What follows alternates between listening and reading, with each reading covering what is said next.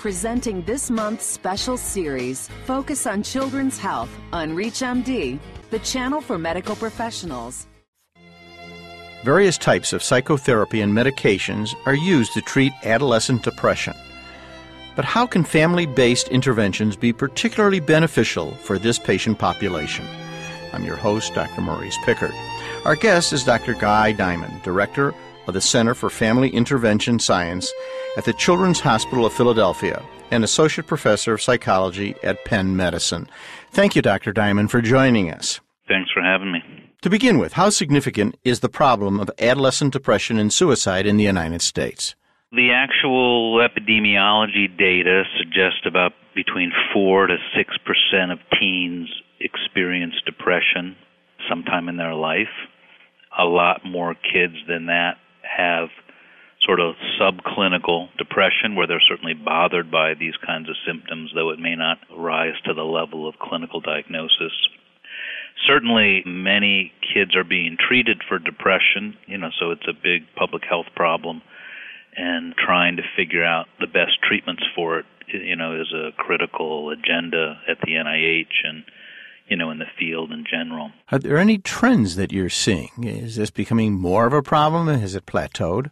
You know, it's always hard to say. There's more awareness about adolescent depression. You know, back in the even in the 60s, 70s, 80s, dominated by actually analytic models where people didn't think kids got depressed. You know, there was not a lot of investigation of that. So in the last 20 years, there's been more attention and consequently more identification rates. You know, it's hard to know whether there's more awareness and more sensitivity or whether there's actually more occurrences of it. It's certainly on the rise. It's certainly one of the top three disorders in the mental health field across the lifespan. It has a huge financial impact on the system. There's lots of money that goes into uh, hospitalizations around it and treatment for it and medication for it, and uh, so it's a really it's a serious major public health problem and a costly healthcare issue. Then would you say that our various treatment modalities have not met the needs of treating adolescents for depression and suicidal ideation? Yeah, well, it's a complicated response. Death by suicide is the third leading cause of death for adolescents. About 2,000 kids a year die by suicide. Suicide attempts are much more common. 2007 statistics suggested 500,000 emergency room visits were for adolescent suicide and other data suggest about 2 million admissions to inpatient units for adolescent suicide. So even if suicide's not a completed suicide, but it's an attempt or serious ideation, it's very prevalent and common and costly and also a big public health problem. I know you've recently written about the efficiency of attachment based family therapy for adolescent depression and suicide.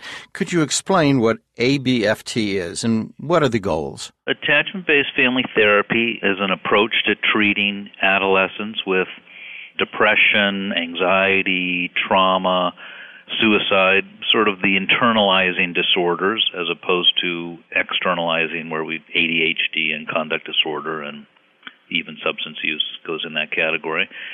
It's a family based approach. It takes the approach to treatment that for adolescents, a lot of what is causing depression is our environmental or circumstantial problems. It takes a little less of a view that depression is endogenous and generated from internal sources, but more a diathesis stress model. Kids have a vulnerability to depression, and then environmental stress activates that in them. If you treat the depression with medication, it might help manage the internal problems, but it may not address the stressors that were causing or perpetuating the depression. So, a family therapy model tries to take the alternative approach to say, let's get families in the room, let's find out if there's family stress, family conflict that might be contributing to depression. And even more so, we know there's a lot of great parents out there who are very committed to their kids, strong families, and still there's depression in kids.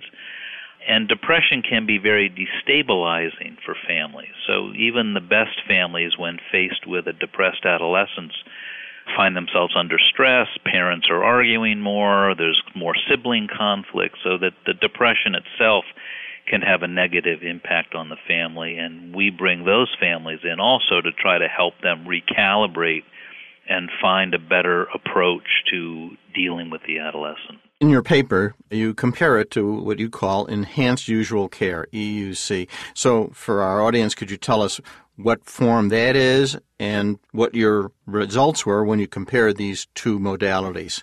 So, I should step back a sec and say, you know, in the research world, treatment research, the interventions that have been most explored for adolescent depression, there's actually very little research on adolescent suicide. It has been medication and cognitive behavioral therapy. There's been a very strong history of results that cognitive therapy is effective with this population.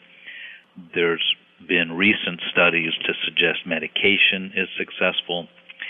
But the most consistent message is that the combination of those two treatments is better than either one alone. So, combination of psychotherapy and medication is better than cognitive behavioral therapy by itself. Out in the world, it's unclear how often those treatments are being used. And so when you talk about community intervention or it, treatment as usual out in the community, there's a little less clarity on what's really being provided. Certainly, medication is one of the most common and probably, in, in my opinion, overly used interventions for these kids. It's too often used too quickly, and again, not coupled with psychotherapy that would uh, help potentiate its benefits. So there's probably a, a range of things that are provided in the community. And we use that as our control group. What we wanted to see is if a kid came to the hospital and got sent to a variety of community sources, outpatient, community mental health, private practice, you know, sort of services that are typically offered in the community. Usually it's individual therapy of some sort, supportive psychotherapy, maybe it's cognitive therapy, maybe there's some family involvement, but it's not systematic and organized sometimes, and there's medication or not being used. So we use that. We wanted to see could our treatment work as well as treatment as is typically practiced in the real world. If you're just tuning in, you're listening to the Clinicians Roundtable on ReachMD, a channel for medical professionals. I'm your host, Dr. Maurice Pickard. Our guest is Dr. Guy Diamond, Director of the Center for Family Intervention Science at the Children's Hospital of Philadelphia and the Associate Professor of Psychology at Penn Medicine. We're discussing the promise of family based therapy for treating adolescent depression.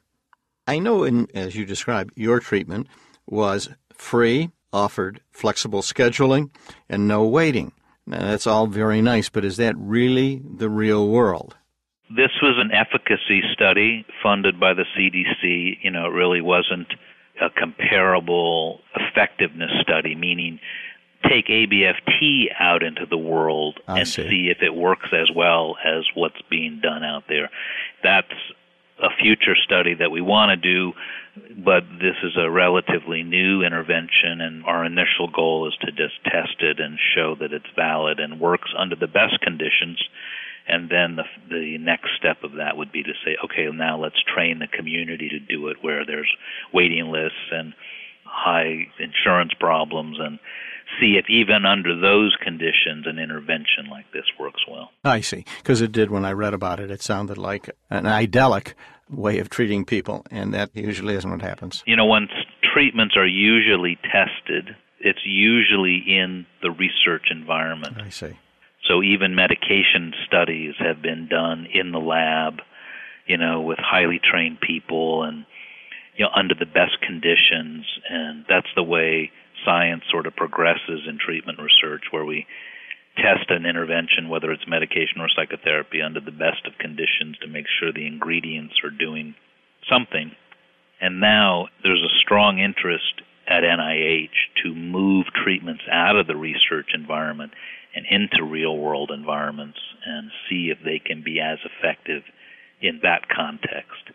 And that research is really gaining some speed. There's a lot more challenges, I think, than anybody anticipated of uh, training and disseminating empirically supported treatments into community settings. But that's definitely a strong interest. It just wasn't the focus of our study. Yeah, because I saw that the commitment of the patients to this program was very high, and my experience in my office was often uh, that patients were lost to follow up in this particular context. Yeah. Well, I think there's a variety of things to say there. I mean, I think some of the environment made it easier for patients to come in, but I think there's something about a family intervention approach and something about our approach that was particularly, or we like to think anyway, particularly engaging for families one thing we know is that adolescents are never interested in going to therapy. So if you are sending kids to a therapy where they're seen by themselves, the likelihood of them dropping out is much higher. Our experience is that when parents are engaged, when parents feel this is being helpful, when some of their needs are being addressed, they're much more likely to bring their child into the therapy. So when the family has a stronger relationship with the mental health provider, we know from research that the, the retention rates tend to be higher. I'm struck also by the fact that adolescents often reveal themselves on a computer rather than face to face interviewing. This is new to me. I grew up without computers. And uh, for me, I would be much more likely to reveal myself talking eyeball to eyeball to somebody than sitting in front of a laptop. Yeah. Well, I can say, you know, we have another line of research going on, and maybe this is what you're alluding to, that's computer based screening for depression, suicide, and other behavioral health problems. We're very involved with trying to increase the collaboration between mental health and primary care. And our screening tool is one method that we've developed to improve the identification rates of mental health problems in a primary medical care office. We happen to have developed a large interest in this now. It's building steam in every quarter. We've developed a computer based screening tool. Kids do it at the time of the interview. They either at a kiosk in the waiting room or in the exam room. They sit down in front of the screen. It's being constructed. I mean, clinics use it as just part of a normal practice, usually done at a well visit, unless there's particular concerns. They can use it anytime they want. Kid fills out a number of questions. The computer program scores the program and generates a report in real time. So before the doctor goes in to see the patient, they basically have a, a full psychosocial assessment of this kid's status and can use that to facilitate the interview. And what we do find, and a number of studies find, is that actually kids, one, they like having a doctor ask them these questions. The medical primary care environment has much less stigma than a mental health environment. Kids feel more comfortable. They've often known these doctors for a long time. They feel comfortable. So they're more willing to reveal these things. And most studies suggest kids would rather answer these questions initially on a computer, feel there's a little more confidentiality, feel it's a little more private. They don't have to look somebody in the face and say embarrassing things. So it actually has been a very effective modality. Certainly is indicative of the generation growing up today where computers are just a natural part of their life and uh, you know there's a lot of personal content that goes on you know with that technology so i think for kids, that's actually more congruent with who they are, whereas uh, an older generation might be a little more uncomfortable with it. Well, you know, today we've been talking about the third leading cause of death among adolescents, and we have to remember that the first two are homicide and auto accidents. So this is really a problem that has surfaced is affecting more and more people, to say nothing of the tremendous expenses and resources and the tremendous havoc it causes in family dynamics. This is really a new approach, and hopefully it'll move from the research lab from Dr. Diamond's research out into the office and we'll begin to see encouraging results. I want to thank Dr. Diamond for speaking with us today. Great. Well, I'm glad to be here and happy to share our work. I'm your host, Dr. Maurice Pickard, and you've been listening to the Clinicians Roundtable on ReachMD, a channel for medical professionals. ReachMD, online, on demand, and on air. Please visit us at ReachMD.com. And as always, thank you for listening. You've been listening to Focus on Children's Health on ReachMD, the channel for medical professionals.